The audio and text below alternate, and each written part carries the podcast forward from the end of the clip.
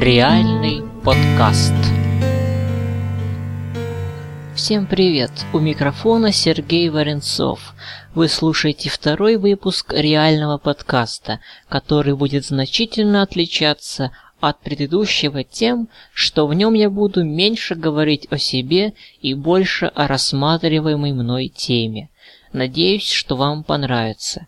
В качестве сегодняшнего артворка я использовал стилизованное изображение реального подкаста с обозначением номера сезона и эпизода.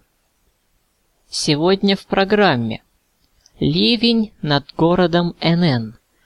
Как стать фотогеничным? Конца света не будет, или чем заняться, если в доме отключили свет? Как десктопные клиенты помогают сэкономить время? Возвращение к истокам. Путь от блога до портала и обратно.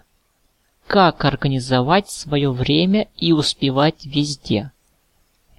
Итак, сразу перехожу к первой своей теме «Ливень над городом НН».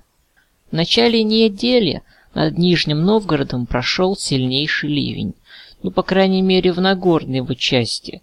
Из-за этого даже кое-где была отключена электроэнергия а троллейбусы не ходили.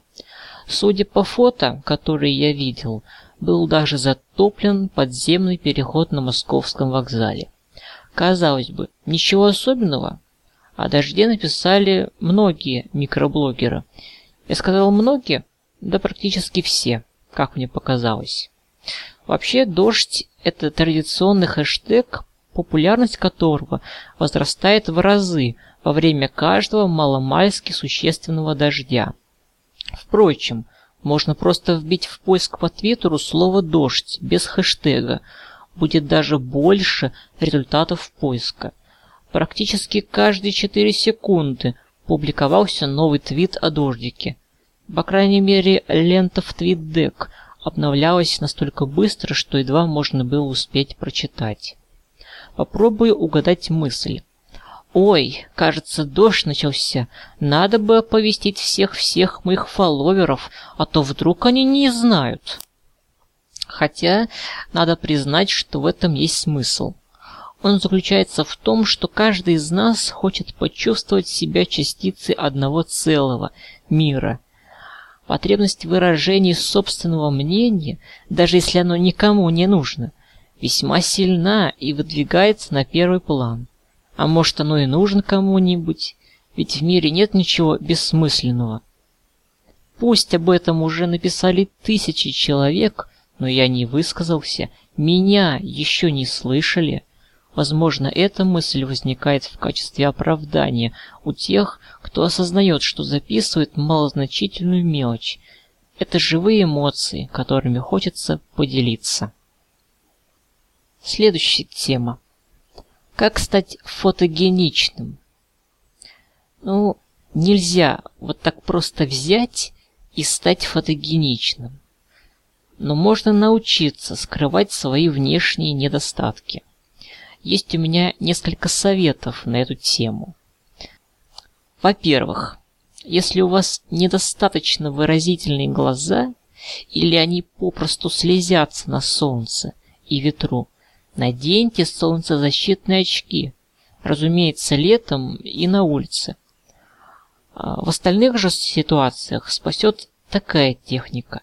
Моргайте часто перед самым моментом съемки. Это позволит глазам как следует подготовиться к моменту, когда включится вспышка. И на фото глаза не будут выглядеть напряженными или щуриться.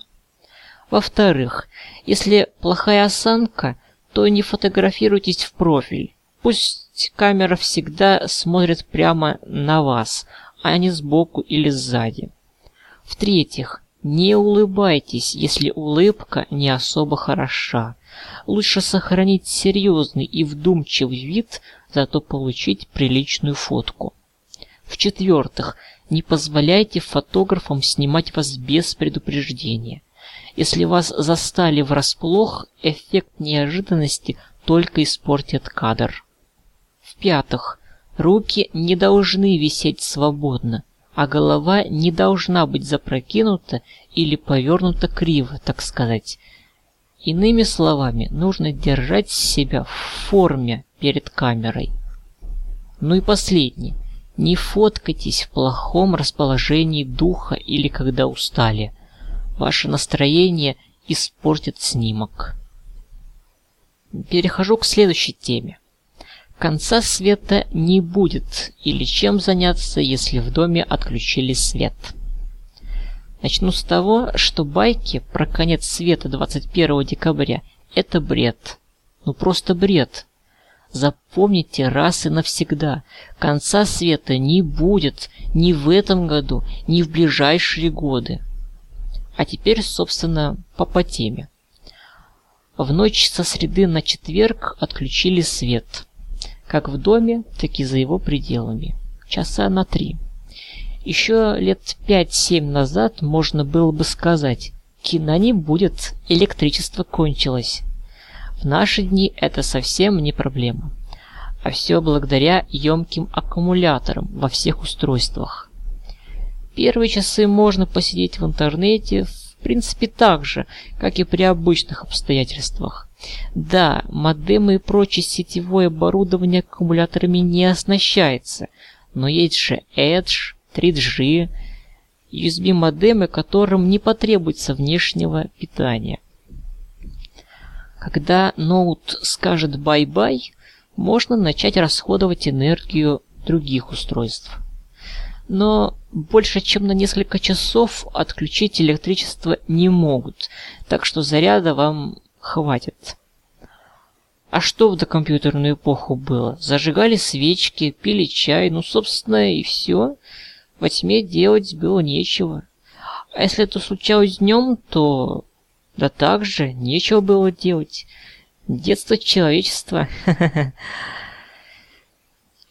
Следующая тема. Как десктопные клиенты помогают сэкономить время? Десктопные, то есть программы для операционных систем. Все мы проводим много времени в интернете, сидя при этом в одном из браузеров. Одни в Хроме, другие в Опере, в общем, кто где. Но пользоваться большинством любимых сервисов можно и не заходя в браузер. Можно общаться ВКонтакте, смотреть видео из Ютуба, отправлять письма через Gmail, качать свежий выпуск реального подкаста через iTunes, Winamp, Clementine или другой нормальный плеер. Можно подписаться на RSS-ленты интересных вам сайтов и читать посредством RSS-клиента, например, Lightread под Linux. Об этом приложении я написал в своем блоге пост Lightread читаем RSS-ленты с комфортом. Сейчас же скажу несколько слов о его сути. Lightread – это клиент Google Reader, а значит мы можем с его помощью подписываться на RSS-ленты и читать их. При запуске вы должны будете ввести свой логин и пароль от Google Reader. Просматривать записи очень удобно, глаза не устают. Форматирование прекрасное, на мой взгляд. А что можно сделать с записью? Можно закрыть, не читая, можно добавить в избранные, отметить как прочитанные или наоборот, не прочитанные. Можно отправить в Instapaper, в Pocket, а еще можно просмотреть запись в Instapaper Mobilizer. Здесь можно настроить шрифт, ширину текста и цвет фона для более комфортного чтения. Э, в настройках можно задать период, через который обновлять подписки. Можно включить синхронизацию при запуске приложения. Это основное, а остальные опции на ваш вкус. Более подробный обзор приложения э, читайте в моем блоге. Ссылка в шоу-нотах. Десктопные клиенты, неважно для какой операционной системы, имеют ряд преимуществ перед веб-версиями. Ну, во-первых, они экономят трафик. Да, я понимаю, что интернет у многих безлимитный, да и скорость приличная, но дополнительное ускорение не помешает. Во-вторых, вы не увидите отвлекающих элементов на экране, будь то реклама, пестрый дизайн или что-то еще. По этой теме у меня все. Поэтому перехожу к следующей. Поговорю об одном своем проекте о Нинограде. Тему я назвал «Возвращение к истокам. Путь от блога до портала и обратно». Недавно один из моих сайтов, Ниноград, опять стал блогом. Дабы слушатели представляли, о чем речь, приведу свою же цитату из одного интервью, который давал для сайта актуальной темы. Цитата. «На заре своего появления Ниноград являлся блогом, в котором периодически появлялись записи на различные темы, интересные нижегородцам. Именно нижегородцам, так как вся остальная область даже не упоминалась. Рубрики были стандартны для любого новостного сайта. Культура, общество, происшествия, спорт и тому подобное. В декабре 2010 года я решил сделать блог коллективным. Стал набирать авторов, желающих, как и я, писать о Нижнем Новгороде. В марте 2011 года для придания более высокого статуса проекту было решено переименовать его в интернет-журнал «Нижегородский калейдоскоп». В апреле мы провели первый конкурс среди девушек, главным призом которого стала профессиональная фотосессия. Впоследствии мы провели еще один конкурс, после чего прекратили данную практику. Новый толчок к развитию произошел в июне 2011, когда мы начали брать интервью у известных нижегородцев. Рубрика стала невероятно популярной, поэтому и прижилась. В ноябре 2011 мной была начата разработка концепции абсолютно нового сайта, который бы разместился на том же домене и сохранил бы весь накопленный материал. 1 декабря 2011 года открылся портал Ниноград. Он предлагал пользователям не только новости города, но и различные социальные сервисы. Конец цитаты. Да, цитата достаточно длинная. В общем, теперь это снова блог, возвращаюсь к истокам, так сказать. Нижегородский интернет оказался насыщен порталами, поэтому социальные сервисы Нинограда были не востребованы. Ну что ж, блог так блог, это даже лучше, потому что проще и прибыльней. И еще одна тема. Как организовать свое время и успевать везде. Признаюсь честно, тайм-менеджмент не изучал. Расскажу лишь о своих собственных представлениях, как организовать себя и работать продуктивно. Заведите to-do list, по-русски говоря, определяйте список дел на день а также основные задачи на неделю и цели на дальнюю перспективу. Попробуйте сервис Evernote для самоорганизации. О нем я еще расскажу в одном из выпусков подкаста «Заметки Нижегородского гика». Также могу порекомендовать приложение из Chrome Web Store, например, гаджет задачи и аналогичные – Записывайте свои мысли, чтобы не забыть, и потом успешно реализовать. Самые лучшие решения приходят перед сном. Обеспечьте себе возможность быстренько записать их, хоть на диктофон, хоть в тот же Evernote. Пользуйтесь сервисами типа Google Календарь для того, чтобы распределять время встреч и мероприятий.